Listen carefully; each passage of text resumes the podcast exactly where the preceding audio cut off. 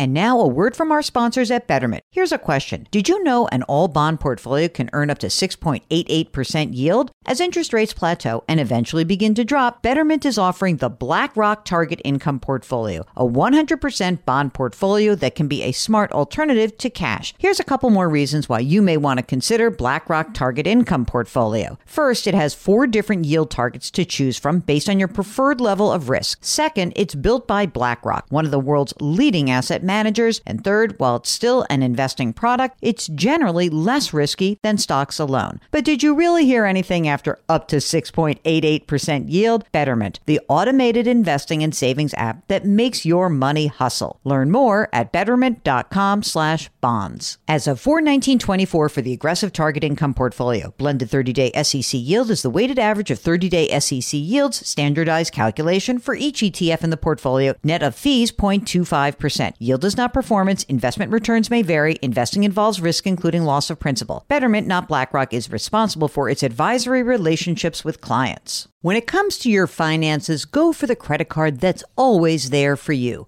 With 24 7 US based live customer service from Discover, everyone has the option to talk to a real person anytime, day or night. Yep, that means no more waiting for quote normal business hours just to get a hold of someone. We're talking real service from real people whenever you need it. Get the customer service you deserve with Discover. Limitations apply. See terms at discover.com slash credit card. Welcome to the Jill on Money podcast. It's Sunday, May 23rd, and we are airing the second part of our interview with Dorothy Brown. She is the author of The Whiteness of Wealth How the Tax System Impoverishes Black Americans and How We Can Fix It. This is the part of the interview where we really start diving into different aspects of the tax code that I've always felt patently unfair to me, but I'm not sure until I read this book how much the the disparities impact people of color. And so I am so happy to bring you the fantastic Dorothy Brown. Here's part 2 of our interview. Black millennials' wealth is sliding. Now, what's I think important about this is this can really bring us to the conversation around education and higher ed. Yes. So I know you're in higher ed up to your eyeballs. Don't Yes. slam your institution of uh, that's paying your bills, but the system of how education and loans and how this has developed has really disproportionately hurt people of color. Can you explain why that is? Yes. So we see that Black Americans leave college with more debt than white Americans. And over time, the disparity grows. Part of the problem is Pell Grants have not kept up with the cost of tuition. So we have a lot of low income Black Americans who go to college. 60% of Black students who start college do not finish and they leave with debt. So the racial wealth gap has a significant piece of it due to the racial gap in debt between black and white Americans.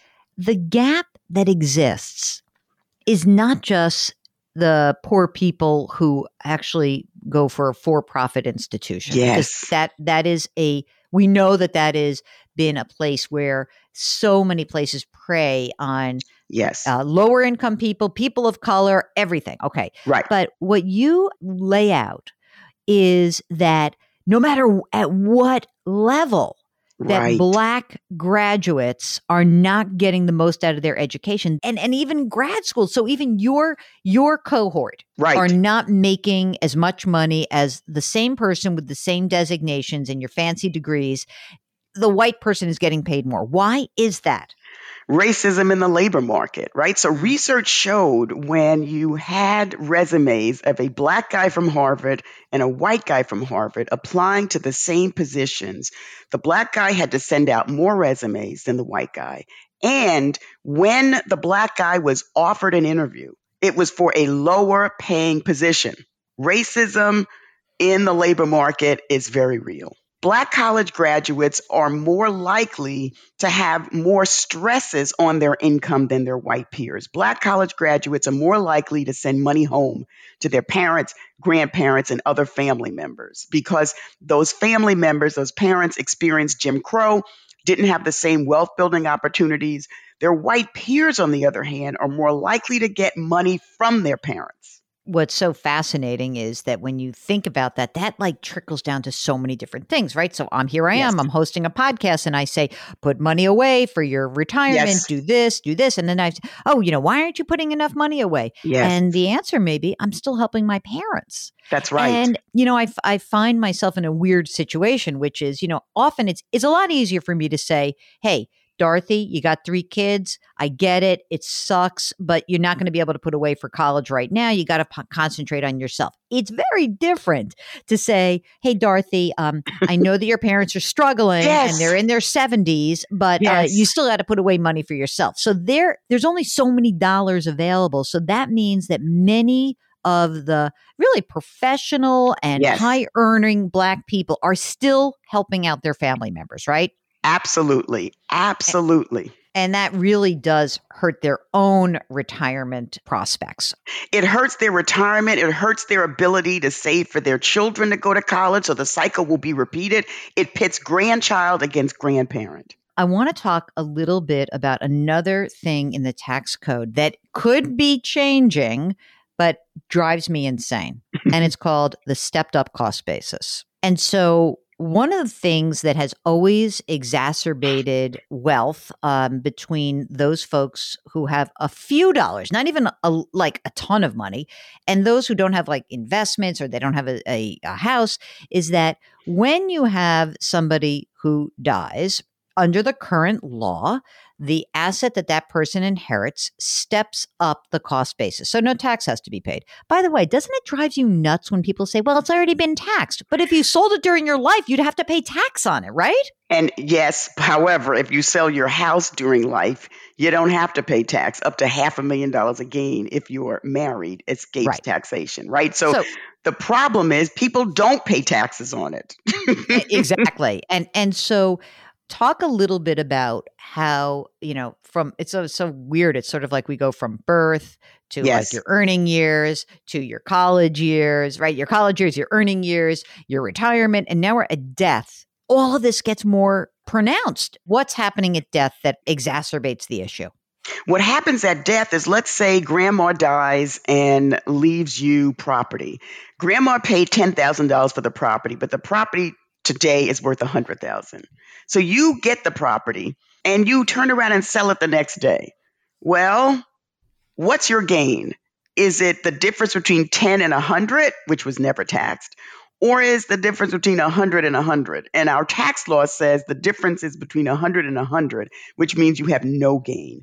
You get a basis in that inherited property equal to the fair market value when you get it. So you turn around the next day, sell it for $100,000, you have $100,000 of cash tax free. That's how wealth is transmitted, and we see the racial wealth gap just growing and uh, of course tax free it's like music to the ears of any financial planner right? Yes. I mean, it's like whoa yeah that's fantastic. Now this also could be changing the idea of a step up in cost basis. So are you encouraged by the proposed idea around changing some of the structures for the wealthiest not everyone but it is the right. wealthiest on this one. yes i am i am encouraged by what i'm seeing out of the biden administration uh, with respect to tax policy proposals it's you're you're absolutely right it's really for the high high high end but there's an argument that you know once the camel's nose is under the tent you can start lowering those income levels so I am cautiously optimistic about President Biden. I'm not optimistic about Treasury. Oh, by the way, everyone listening who thinks that Dorothy's like in the tank for the Dems, can you talk a little bit about your Republican foray? Yes. So I became a Republican when Dukakis said that he didn't want Jesse Jackson campaigning for him because he was afraid he was going to turn off voters. And then Dukakis did an about face when he looked at the polling data and decided he was going to let Jesse campaign for him. And I said, okay, the Dems aren't good on race. I'm done. I cannot be in a political party simply because of race because they both suck. So I went to the Republican Party because they are the party of smaller government. And I said, well, the government's pretty racist actor, so let's just get him out of the business. Well, fast forward to Barack Obama running for president, and I worked for him, not worked for him, but I worked on the campaign, getting out the vote. And switched back to the Dems, and that's where I am now. Okay, so let's get back to the tax system right now. If you had to pick three top priorities, the Dorothy Brown platform for how to fix this? What are the three most important things that have to be fixed? What should people know about those things? First, the IRS needs to publish statistics on race. And the mm. reason why I'm pessimistic about Treasury is they've done nothing on this. The mm. president signed an executive order on racial equity, and many government agencies have stepped up. Treasury has been M- MIA. All they do is issue press releases about talking to some civil rights group. They do nothing. Hmm. So we need racial data published by the government.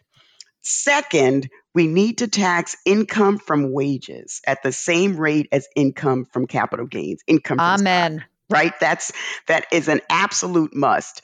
And the third thing is whatever tax reform the Biden administration proposes needs to have a racial impact analysis accompanying it.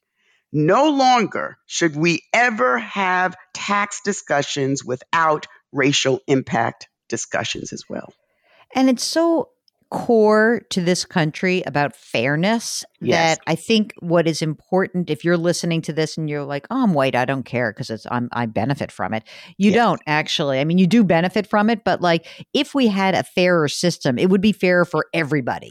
For yes. people all over the income stream. It just so happens that it's becoming has become glaring. Even just uh, I remember I did an inequality piece for CBS Sunday Morning and you know, when I looked up that data around the median net worth, it is ridiculous. It's 10 times the level of net yes. worth for white versus black. And that's not good for a society. And it's not good for capitalism, by the way. It really isn't. It isn't. And I will also tell you that the marriage penalty impacted Black Americans more than white Americans because Black Americans are more likely to be in those dual equal earner households, and white Americans are more likely to be in single wage earner households. However, there was always a percentage that my research found of white married couples paying a penalty. So there were white couples that were being harmed the way that black couples were. Well, thank you very much for listening. These have been two great episodes. I encourage you to check out this book if you have any interest in the tax code. She's so smart, Dorothy Brown. And if you have a question about your own situation, your own financial situation, the different aspects of how your taxes are impacting your own life, send us an email. Ask Jill at jillonmoney.com. Ask Jill at jillonmoney.com. And you can always hop onto the website, jillonmoney.com, and hit the contact button. Thank you so much for listening. Wash your hands, wear your masks, maintain that physical distancing and try to do something nice for someone else today. Have a great Sunday and happy birthday, John. Talk to you tomorrow.